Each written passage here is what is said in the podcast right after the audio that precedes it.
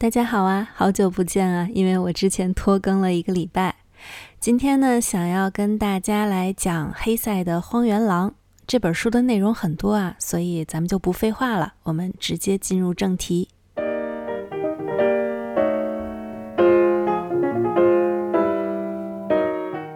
这本书的第一章叫做《出版人前言》。但如果你以为这真的是黑塞对《荒原狼》这本书写的前言，那就上当受骗了。这并不是我们通常读到的那种正儿八经的前言啊、序啊之类的，而是黑塞虚构了一个出版人。这位出版人呢，是一位房东太太的侄子。然后黑塞呢，就以这位出版人的口吻来讲述了哈里哈勒，也就是本书的主人公。到底是一个什么样的人，以及他为什么要自称荒原狼？也就是说啊，从所谓的出版人前言开始，作者就已经在给我们讲故事了。但这篇前言呢，并不是黑塞在炫技或者故弄玄虚。黑塞这样处理，其实是为我们提供了一个观察荒原狼的外部视角。而这个外部视角呢，和普通读者也是极为贴近的，那就是来自普通市民的视角。这样呢，会从一开始就让整个故事有一种真实性，同时也为哈里哈勒这个人物蒙上了一层神秘的面纱，让所有的读者呢，都跟前言中的我一样，对荒原狼充满了好奇。那我们就来看一看前言到底都写了些什么。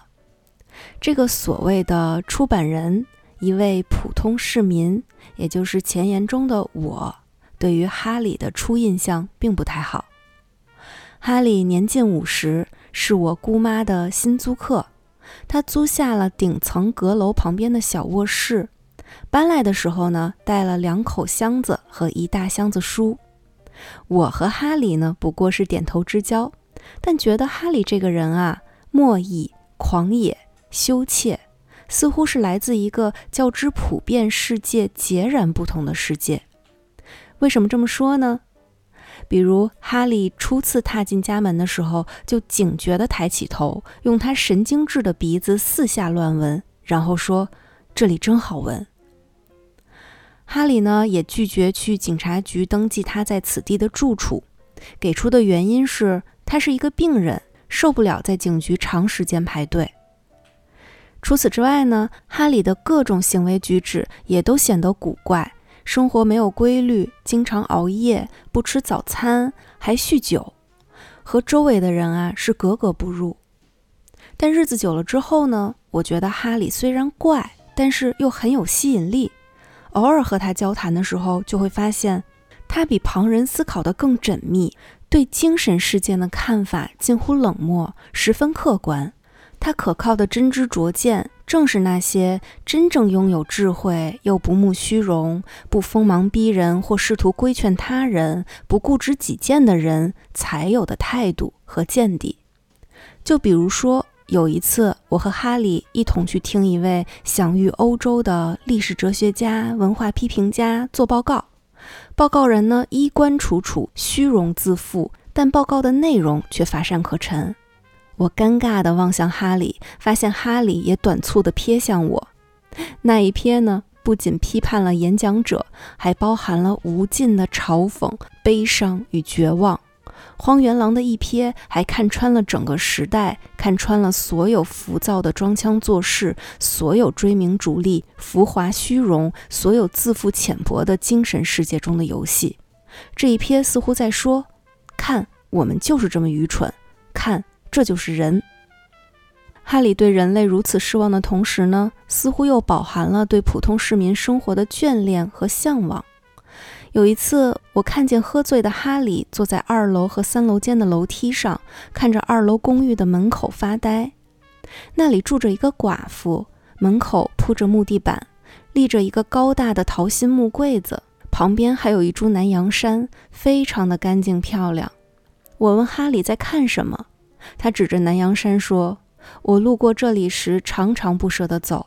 地板蜡的气味，松节油的余香，还有桃心木擦洗过的枝叶等混杂在一起的味道，这种味道最完美的体现出忠于细节、注重责任的市民精神，体现出一种纯正、周全和精准。我不知谁住在这儿，但那扇玻璃门后必定是一个充满市民格调的干净整洁的天堂。总之呢，这种秩序井然的生活让哈利感到了一丝欣慰。从此之后呢，我似乎窥探到了哈利的痛苦。他在做着十足而绝望的努力，要通过一条缝隙钻入这个微小而和平的世界，但是却怎么都做不到。直到哈利搬走之后，我看到了他留下来的手稿，也就是这本《哈里·哈勒手记》，我才终于明白，哈里虽然痛苦几近病态，但这本手记绝不是一个可怜的精神病患者的臆想，这是一个时代的记录。哈里的灵魂疾病不是他个人的怪癖，而是一个时代的症候，是整整哈里一代人的神经官能症。这种疾病绝不仅侵蚀弱者和卑贱者，它更折磨那些强者，那些最有思想、最具天分的人。因此呢，我决定将这本手记公之于众，愿读者以各自的良知裁断。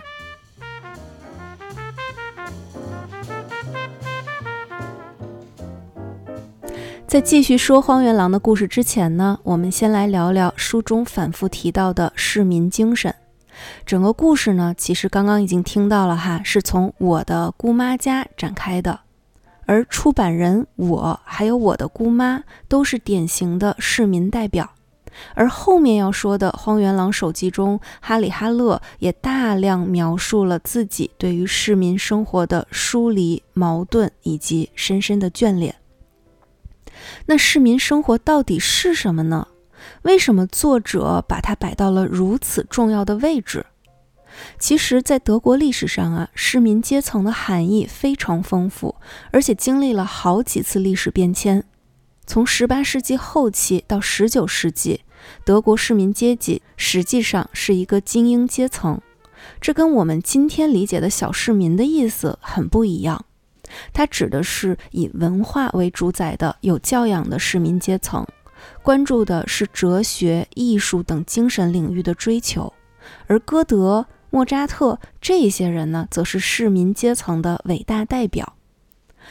而到了十九世纪末、二十世纪初，工业革命来了，资本主义也来了，社会发生了巨大的变动，以文化为主导的市民阶层呢，就逐渐式微。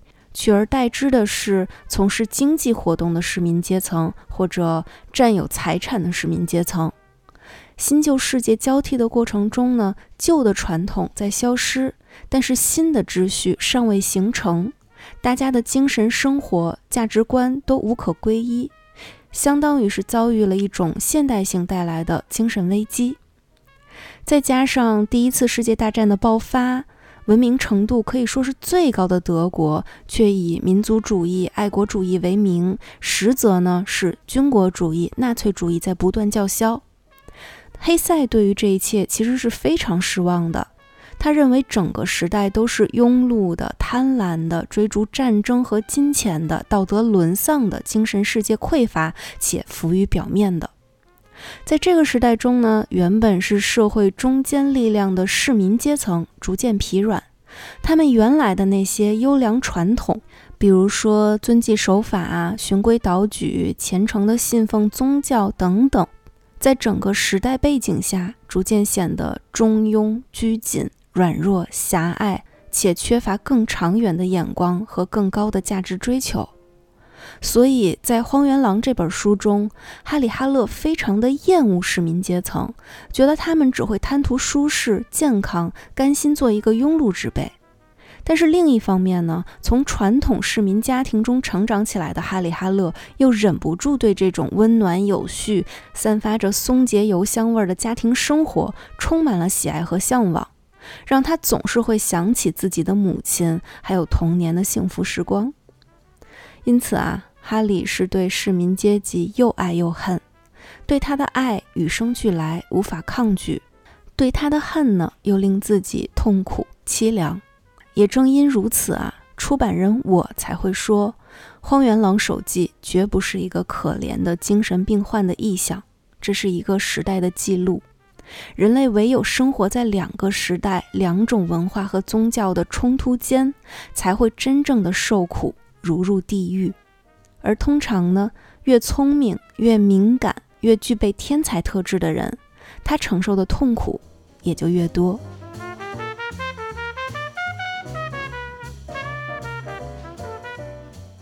接下来呢，是故事的主体，也就是哈里·哈勒的笔记。正如前言中所说啊，哈里呢租住在一栋公寓的顶楼，每个白天呢都浑浑噩噩，格外难熬，只有和书本相伴的时光才稍微能够忍受。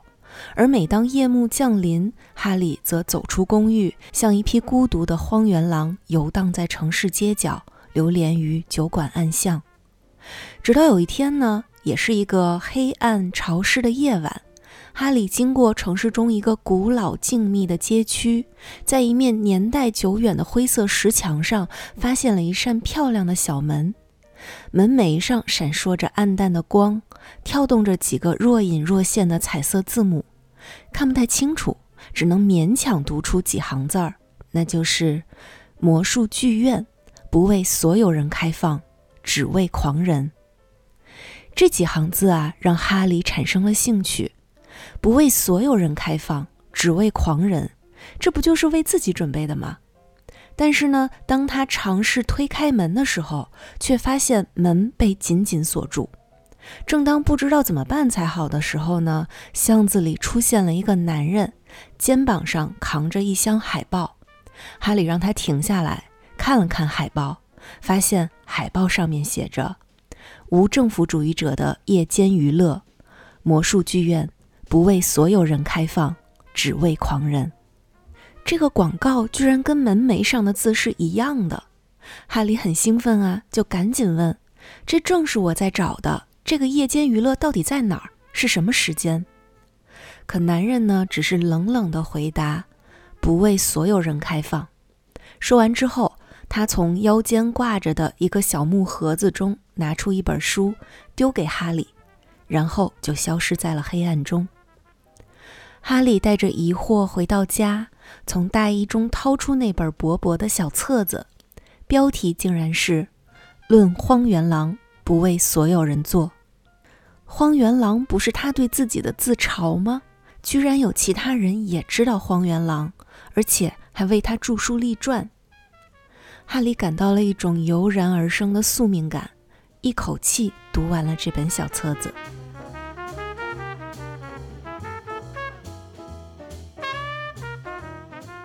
这篇论荒原狼的小册子有点像一个学术报告，把哈里·哈勒这个人的个性特点、精神困境里里外外分析了一个遍。如果你要问一个陌生人怎么会认识哈里·哈勒，而且还为他写论文，而且这个论文还最终落到了哈里·哈勒本人的手中，这个呢，我们暂时按下不表，先来看看这篇文章到底写了些什么。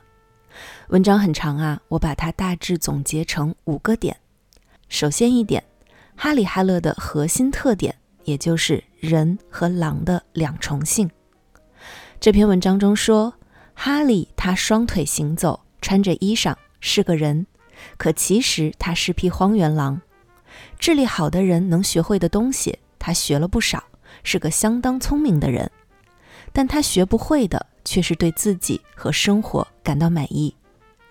无法满意的原因呢，就在于荒原狼有两种天性：人性和狼性。在哈利身上，人和狼是一对死对头，一个活着只为让另一个受苦。当他是狼时，他身上的人却在注视着、判断着、伺机埋伏着；而当他是人时，狼也这么干。比如，每当作为人的哈利发生一个美好念头、一种纯洁高尚的情愫，或做了一件所谓好事时，他身上的狼就会龇牙咧嘴，狞笑着，以血腥嘲讽的口吻指出，装腔作势的高贵在他荒原野兽面前显得十分可笑。以狼看来，任何人类行为都是恐怖的、可笑的、难堪的、愚蠢的、自负的。反之亦然。当哈利狼性毕露，当他朝旁人亮出狼牙时，当他仇恨一切人，并与其虚伪堕落的道德习俗不共戴天时，他身上人的部分也伺机埋伏着、观察着，称他为畜生、禽兽。干扰并破坏他从狼性的简单、健康和狂野中获得快乐。有一点必须澄清：这样的人呢不少，许多艺术家都是这类人。他们都有两个灵魂，两种天性。所有这些人呢都会感受到这种分裂的痛苦。而当痛苦达到极致时，他们要如何寻求灵魂的安宁和自由呢？这就来到了文中讨论的第二点。自杀。哈利·哈勒意识到啊，只有死亡是他的归途。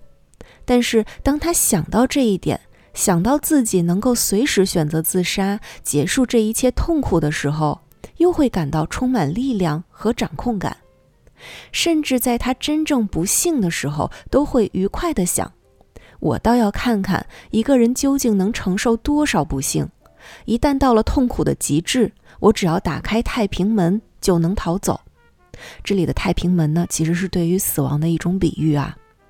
其实许多自杀者都会从这种想法中获得非凡的力量。哈利给自己定下了一个目标：五十岁即是他的死期。这一天呢，他允许自己自杀。他和自己约好，在这一天，他可以视当日的心情决定自己是否走入太平门。因此呢，无论发生什么。无论他正经受疾病、贫困的折磨，还是经历遗憾和痛苦，一切都有了指望。最多只需忍受几年、几个月、几天，日子会一天比一天少。确实啊，这样一想，他轻易就承受了过去那些长久、深刻的折磨他，甚至令他痛至根处的不幸。文中讨论的第三个点是荒原狼身上的市民性。虽然哈里自认为是个独立个体，时而古怪，时而超常，出离于日常规范之外，可在某些方面呢，他又完全属于市民群体。他银行有存款，资助穷亲戚，虽然不在意外表，倒也穿得得体。他力求与警察局、税务局之类的权力机构和平相处。此外呢，他还有一种强烈而隐秘的渴望，总是将他带入市民人家的小世界，安静舒适的家宅。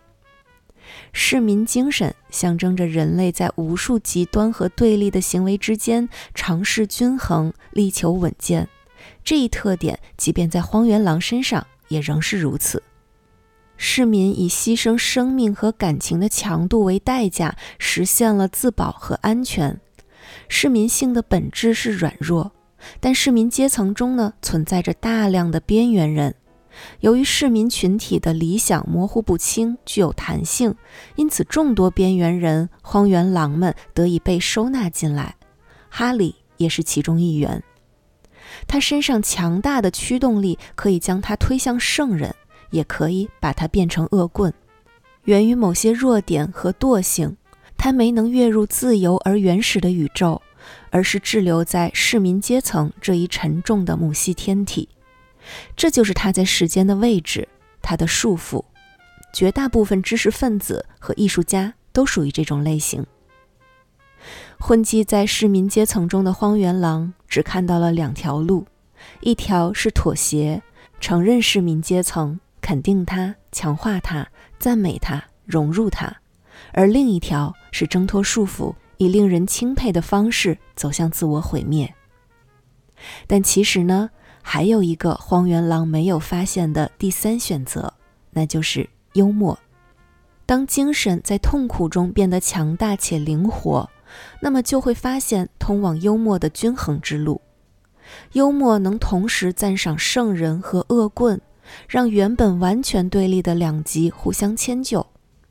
幽默是人类最独特、最天才的成就，能实现不可能实现之事，使其冷静的反光笼罩和统一人类本质的一切区域。活在尘世，就像并非活在尘世；尊重法律又超越法律，去占有亦若一无所有，去放弃又似绝不放弃。所有这些深得青睐、不断被表达的崇高处世之道，唯有幽默有能力实现它。文章的最后一点呢，讨论了灵魂的多重性。你以为哈利把自己的本性划分为狼和人就足够聪明了吗？其实远远不够。人的灵魂本来就是多重的。文中举了一个例子啊，法官和杀人犯对面而坐，四目相对。某个瞬间，法官会听见杀人犯在用他，也就是法官自己的声音讲话。法官呢，会在自己的内心深处发现杀人犯的冲动、心绪，发现成为杀人犯的可能。但下一瞬，他又会变为一个整体，变回一位法官，迅速回到他自命不凡的自我躯壳中，行使职责，判处杀人犯死刑。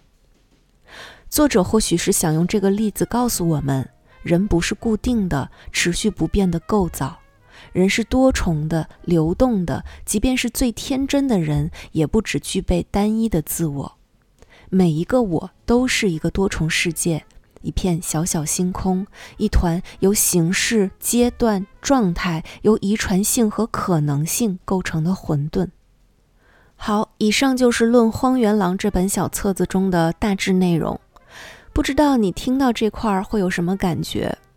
我自己刚读完的时候呢，会觉得黑塞好厉害啊，而且还有一点可爱，就是那种跟读者掏心掏肺的可爱。其实大家应该都有发觉，故事进行到这里，全书已经切换了三个视角了。先是在前言里面，以出版人这个普通市民的视角，从外部观察荒原狼；然后呢，是哈里哈勒的自述，讲述自己的经历，自己纠结的心情。其实到这里已经算是比较完整了，既有内部视角，又有外部视角。但黑塞还觉得不够，因为这两个视角都是有局限性的。但黑塞呢，可能还有一肚子对于荒原狼的观点和想法无从诉说，所以又给加了一个视角，从更抽离、更高的角度去阐释。换其他作者，可能早就停下来了，点到为止，剩下的呢，就靠读者自己去悟。但黑塞不一样，他就是要换各种角度跟你不停的说，就好像一直在你耳朵旁边问：“看明白没？没有哦，那我换一个角度再写写，这下你看明白没？”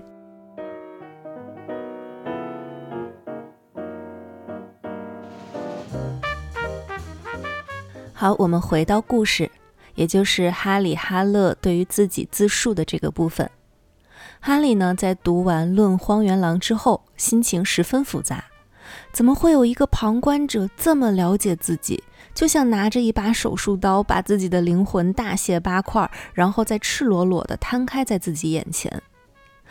于是呢，哈利回到大街上，想要找那个扛着广告牌的男人，却意外遇见了之前认识的一位年轻教授。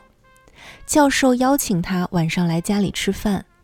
哈利虽然接受了邀请，但真正赴约之前，又是经历了一番激烈的思想斗争。作为狼的那部分，自然很不开心。你为什么要答应这样一个无聊且注定装腔作势的聚会呢？而作为人的那部分，又对年轻教授家中的温暖舒适的氛围心向往之。纠结到了最后呢？到了晚上七点半的时候，哈利还是乖乖的去了。但是果然啊，这顿饭吃得并不开心。不开心主要是因为两件事儿。第一件事情是，教授订阅了一份宣扬军国主义的报纸，他还指着报纸上的一篇文章说，有一个政论家也叫哈里，他居然声称对于战争的爆发，他的祖国和敌国同样负有罪责，真是个混蛋，是个必定失去祖国的邪恶分子。但其实呢，这个报纸上的哈利正是我们的荒原狼本人。大家都知道啊，黑塞本来呢就是一个反战作家，曾经在一战期间也发表过很多反战的文章，也确实因此遭受了德国媒体的讨伐。所以在这里呢，可以说是黑塞本人的亲身经历了。如果这一点惹了我们荒原狼不开心，还算比较好理解。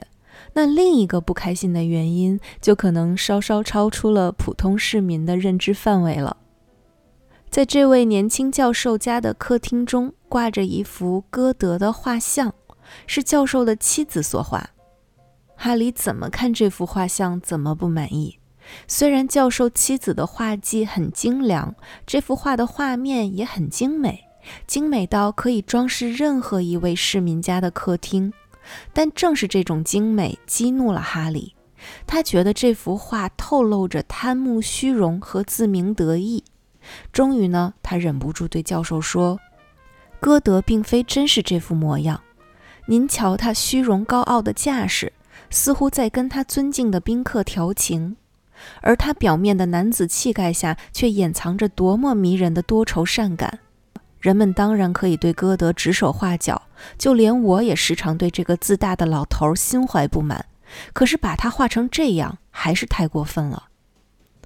说完呢，哈里就走了，像一个被幽灵追逐的孤鬼，徘徊在城中，绝望、恶心、痛苦，各种情绪涌上心头，觉得还不如拿一把刮胡刀自我了断算了。就这样，他一边胡思乱想，一边游荡。直到走进一家叫做“黑鹰”的酒馆，酒馆中很拥挤，弥漫着烟雾和酒气。哈利被人流挤到了吧台旁的一张桌子，桌旁坐着一位苍白美丽的姑娘，名叫赫尔米娜。巧的是，这个姑娘还长得有点像哈利曾经的好朋友赫尔曼。赫尔米娜看出来哈利的状态不好。于是他要了一份涂黄油的面包，命令哈里吃下去。他又为哈里斟上酒，让他不要喝得太快。接着他就赞许了哈利的顺从。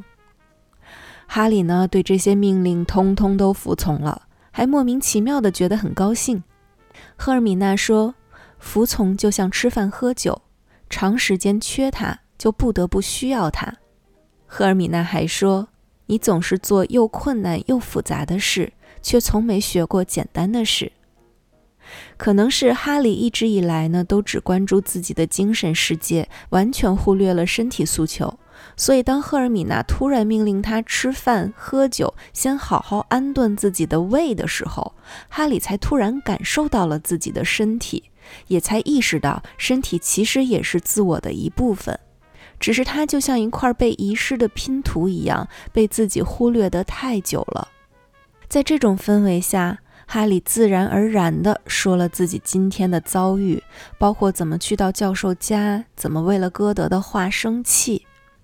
赫尔米娜听完之后呢，略带讽刺地说：“歌德一百年前死了，哈利很喜欢他，他心目中有个完美的歌德形象，哈利有权利这么想。”可那位画家同样爱慕歌德，为他画了像，他却没有这个权利。教授也没有，谁都没有，因为哈利对他们的想象不满意，他受不了，于是开始骂人，然后跑掉。要是够聪明，他就应该取消画家和教授的想象；要是他疯了，他就应该把歌德的画像扔到他们脸上。可他是个孩子，所以他跑回家准备上吊。赫尔米娜的目光威严的像一位六十岁的家庭教师，他的这番话其实很锋利，完美的指出了哈利的傲慢和拧巴。首先呢，哈利你不宽容，不接受一千个人心中有一千个歌德；其次呢，又不能直面自己的愤怒，不敢跟人正面硬刚。最后呢，又不够幽默，做不到一笑了之的同时，用幽默来融合两类截然不同的人对于歌德的截然不同的理解。赫尔米娜的这段温和的指责，其实和前面说到的《论荒原狼》那篇论文的含义是一样的。他也指出了荒原狼们其实是可以有很多选择的，但哈里此刻却只看见了自杀这一种解决方式。从此之后呢，哈利·哈勒和赫尔米娜就经常见面。但是呢，这并没有俗套的变成一个爱情故事。赫尔米娜就像哈利的一面镜子，能够理解他的特质，并且为他的疑惑带来答案。赫尔米娜虽然不如哈利博学，却时常能说出非常有智慧的话。比如，他曾经就说过：“其实所有人都应该是彼此的镜子，相互回答，相互呼应。”他还说过：“我们活着是为畏惧死亡，在爱上他。正因为他，微弱的生命才绽放短暂的光芒。”而他呢，对哈利说过的最有预见性的一句话是：“当你爱上我时，我会给你最后的命令。”执行这道命令并不容易，但你会听我的，完成我的命令。你会杀了我。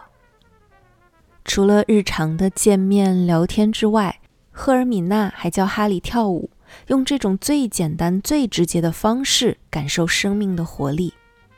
他带哈利去舞会，去见人，还认识了另外两个重要人物。由于篇幅的考虑呢，我在这里就只简单的介绍一下。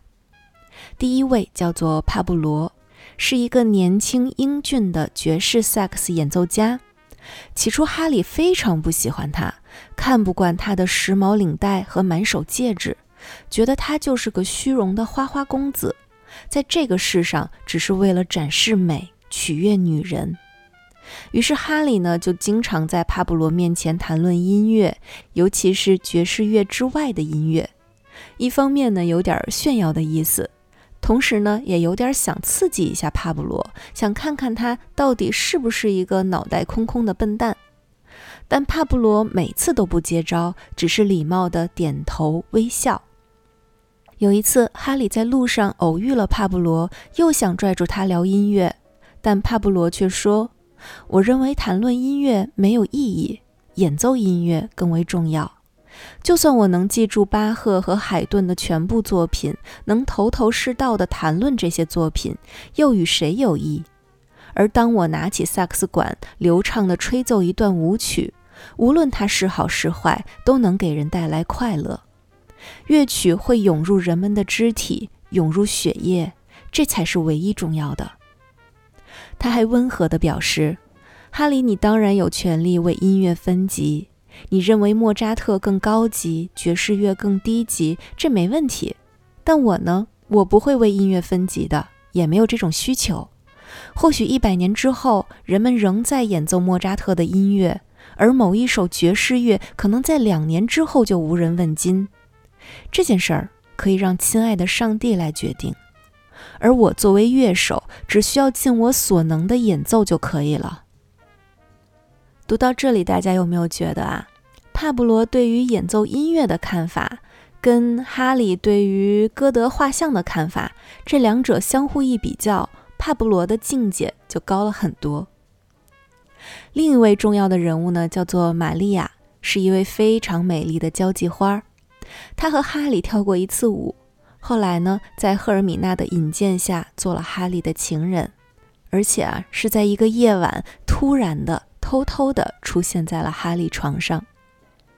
哈利和玛利亚度过了无数个奇妙的夜晚，在玛利亚的指导下，尽情的体验了各种感官游戏，获得了肉体满足。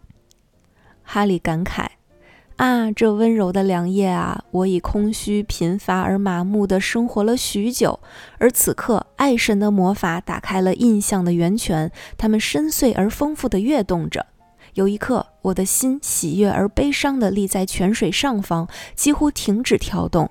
啊，生命的画卷曾如此丰富，荒原狼可怜的灵魂曾充满高贵永恒的繁星和星宿。这一段就很有意思。一个年近五十的人，对于生命中最基本的欲望，居然能感慨出这么多，可能就真的很像赫尔米娜说的：哈利会做最复杂的思考，却不懂最简单的生活。可以说，赫尔米娜、帕布罗、玛利亚都是哈里·哈勒的引路人，让他意识到自己的灵魂除了人性和狼性的矛盾冲突外，还有无数的可能性，无数散落的未经发现的图像。而当他去拼凑四散的图像，就有可能把曾经的荒原狼生活升华为一幅整体图像。而这条救赎之路呢，还需要最后一搏才能抵达。那就是魔术剧院。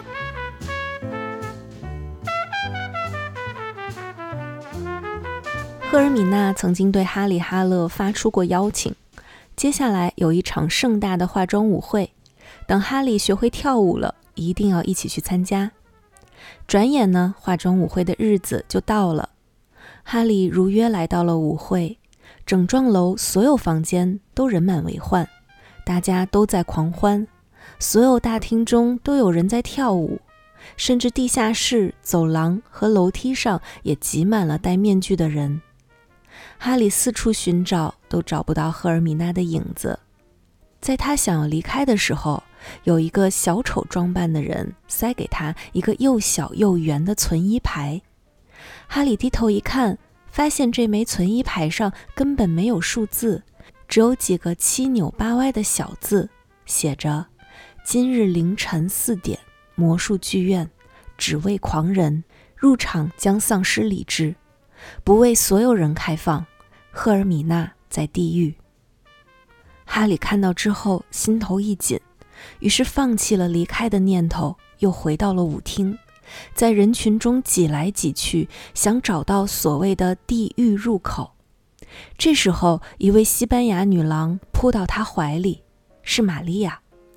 哈利说：“我很乐意跟你跳舞啊，但是我现在要去地狱找赫尔米娜。”然后呢，他就继续奔跑，穿过沸腾的人群，长长的走廊，步入地狱。这里呢，地狱就是个比喻啦，不是说哈利死了下地狱了。我理解就是指一个很疯狂、很神秘的地方。在这里呢，漆黑的墙壁上燃烧着耀眼的邪恶之灯，魔鬼乐队正在发狂地演奏音乐，吧台的高脚椅上坐着一位英俊的青年。哈利觉得好眼熟啊，这不是我年轻时的朋友赫尔曼吗？细看之后才发现，原来这是女扮男装的赫尔米娜。于是他们闲聊、喝香槟，走过一个个大厅，打量人群，疯狂地跳舞，直到所有人都离开，空荡荡的大楼中只剩下了哈利和赫尔米娜两个人。这个时候，帕布罗出现了。他走过来，右手挽着赫尔米娜，左手挽着哈利，带着他们走上楼梯，步入一间圆形小屋。他对哈利说：“这里是魔术剧院，一个夜间娱乐场所。你经常对生活感到厌倦，渴望离开，不是吗？其实你所寻找的正是自己的灵魂世界，而今天在这里，我就帮你看见你自己的世界。”说着，他给了哈利一面镜子，告诉哈利说：“扔掉你的人格眼镜吧，去看一看真正的镜子吧。”哈利呢，往镜子里一瞧，看见了熟悉的自己，面带微笑，心情很好，脸色异常明亮。但是突然，镜子里的哈利身上剥离出第二个哈利、第三个哈利、第十个、第二十个哈利。巨大的镜面中满是哈利或哈利的化身，无数哈利四散跑开，跑进圆形小屋中的一扇扇门中。哈利·哈勒带着疑惑徘徊了一会儿，在众多门中推开了一扇叫做“猎杀汽车”的门。门内是一个惊险刺激的世界，街上汽车飞驰，其中一部分还是装甲车。他们追逐行人，将他们碾成肉酱或撞死在墙上。哈利立即看懂了，这里正在进行一场人机大战。他和众人一起笑着，愉快地投入了战争。他还发现自己的同学古斯塔夫突然出现在了自己身边。古斯塔夫说：“世界上人太多了，以前人们认识不到，现在人们不仅要呼吸空气，还得有辆汽车。”于是才觉得人多，当然我们这么做并不合乎情理，这不过是儿戏，就像战争是场大型儿戏一样。以后人们将学会以合理的方式控制繁衍。目前我们正在对这种难以忍受的状态做出非理智反应，但从根本上说，我们是在做正确的事儿，那就是削减人口。哈里回答说：“我们做的事也许是疯狂的。”但也很有可能是有益的、必要的。人类过度运用智力，试图借用理性的帮助安排那些理性根本无法触及的事物，这并不是好事。于是出现了两种完全出于理性的理想，然而他们都天真的简化了生活，继而可怕的以暴力压制和剥夺了生活。人类对人的形象曾有过崇高理想，但这一概念即将变为陈词滥调。也许我们这些疯子才能再次使人的形象重新高贵起来。这里呢就很有意思啊，反战的哈里在这个世界中变成了一个好战者。残忍地参与了杀戮，但其实从哈里和古斯塔夫的对话中，又能听出来对于军国主义和战争的讽刺，甚至在一定程度上预言了二战。你看啊，削减人口，过度运用智力来安排理性无法触及的事物，这不就是纳粹打着优化人种的旗号，用极端现代化的手段完成大屠杀吗？哈利呢，在这扇门内没待太久就出来了。接着，他走进了另一个包厢，包厢的门上写着“人格塑造指南”。在这个房间内，有一个男子举着一面镜子。哈利从镜子中再次看见了自己分裂出了无数个我，而这些形象比上一次更多、更小，就如同一枚枚棋子。男子伸手拿出几十个，放在棋盘边。男子说：“您知道，人是持续统一体这一观点是错误的，它给您带来不幸。您也知道，人由众多的灵魂、多重的我而构成。将虚假的相像统一体分裂为许多形象，被认为是疯狂的。为此，科学界还发明了‘精神分裂症’一词。”这其实是一种为了便于管理的简化思维。事实上，所有经历过自我分裂的人，他们都可以在任何时候以任何次序重组自我，从而获得生命游戏中无穷无尽的多样性。说着，这个男子就拿起棋子做起了游戏。每一个哈利的形象开始各自生长。他们玩耍、格斗、厮杀、结盟、相互求爱、结为夫妻、繁衍后代，上演一出多姿多彩又动人心魄的戏剧。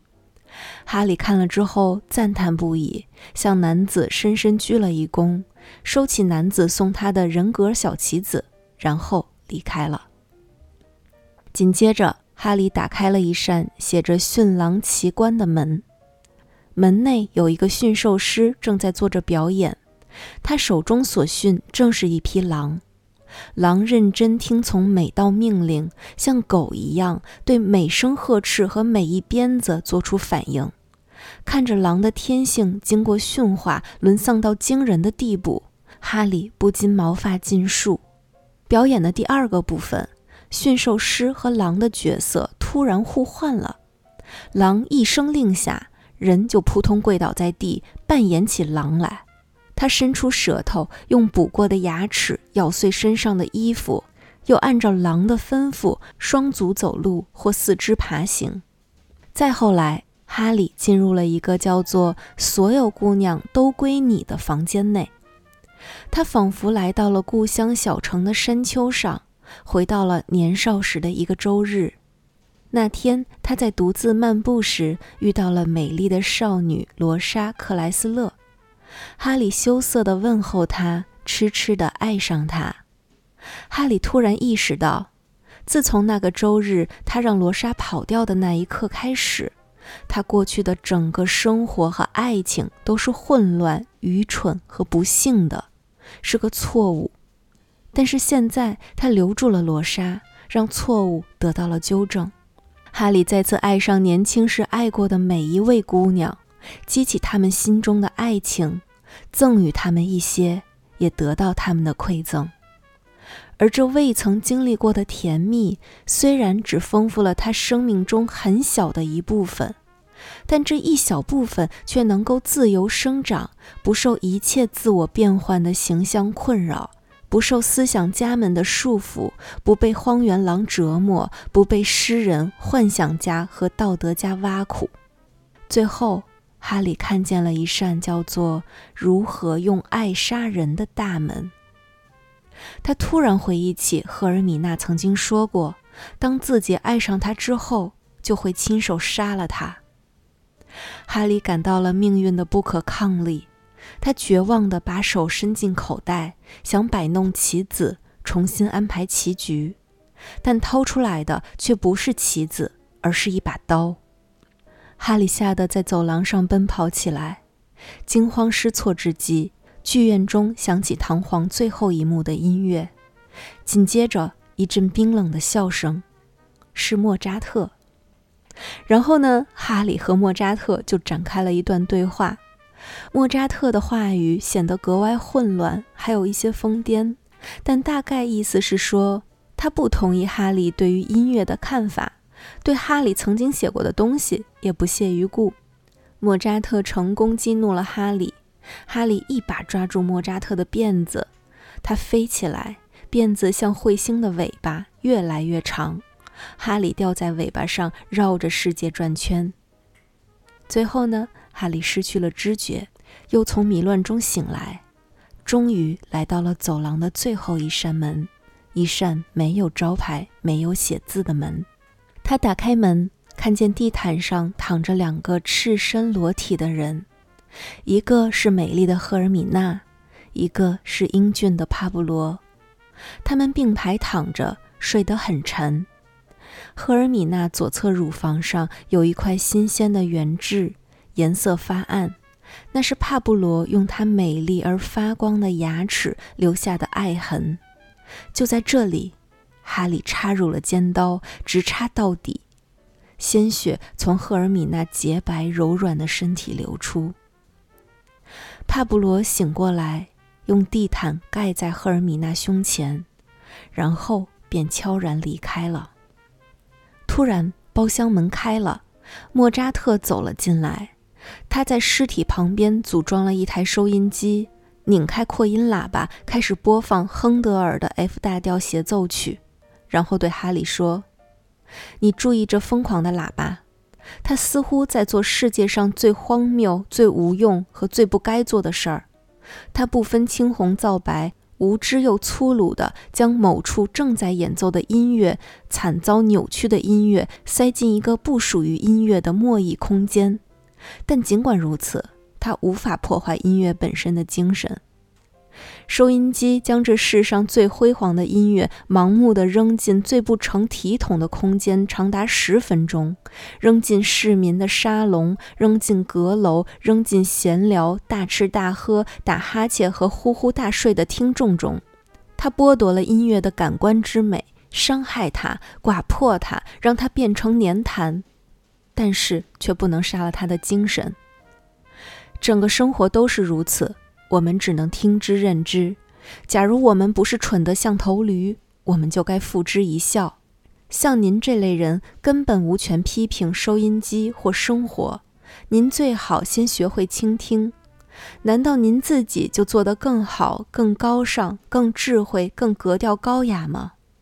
哦不，哈利先生，您没有。您将您的生活搞成了一部可怕的病史，将您的天赋变为了不幸。一通慷慨激昂的发言之后呢，哈利被带到了绞刑架前接受审判。检察官说：“先生们，站在您面前的哈里·哈勒被指控肆意滥用我们的魔术剧院，并被判有罪。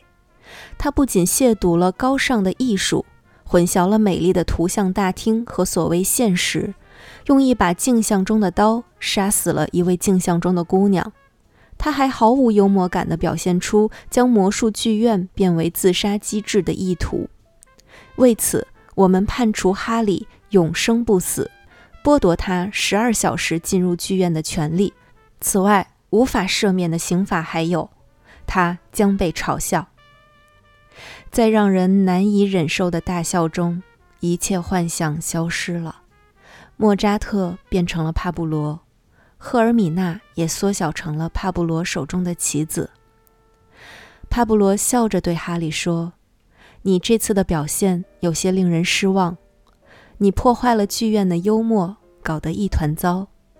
不过，我相信你已经学会了如何更好的游戏。”忽然之间呢，哈利似乎开窍了，他感慨道：“我理解了一切。理解了帕布罗，理解了莫扎特，听见了身后某处可怕的笑声。我知道了口袋中装有千百万生活游戏的棋子，震惊地预感到其中意味。我愿再次开始游戏，再次品尝它的苦，再次为它的荒谬站立，再次并不断地徘徊在我内心的地狱。总有一天，我会下好这盘棋；总有一天，我能学会笑。帕布罗在等我，莫扎特在等我。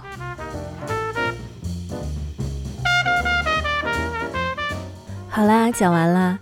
不知道能坚持听到这里的朋友，会不会觉得整个故事太玄乎了，都快被绕晕了？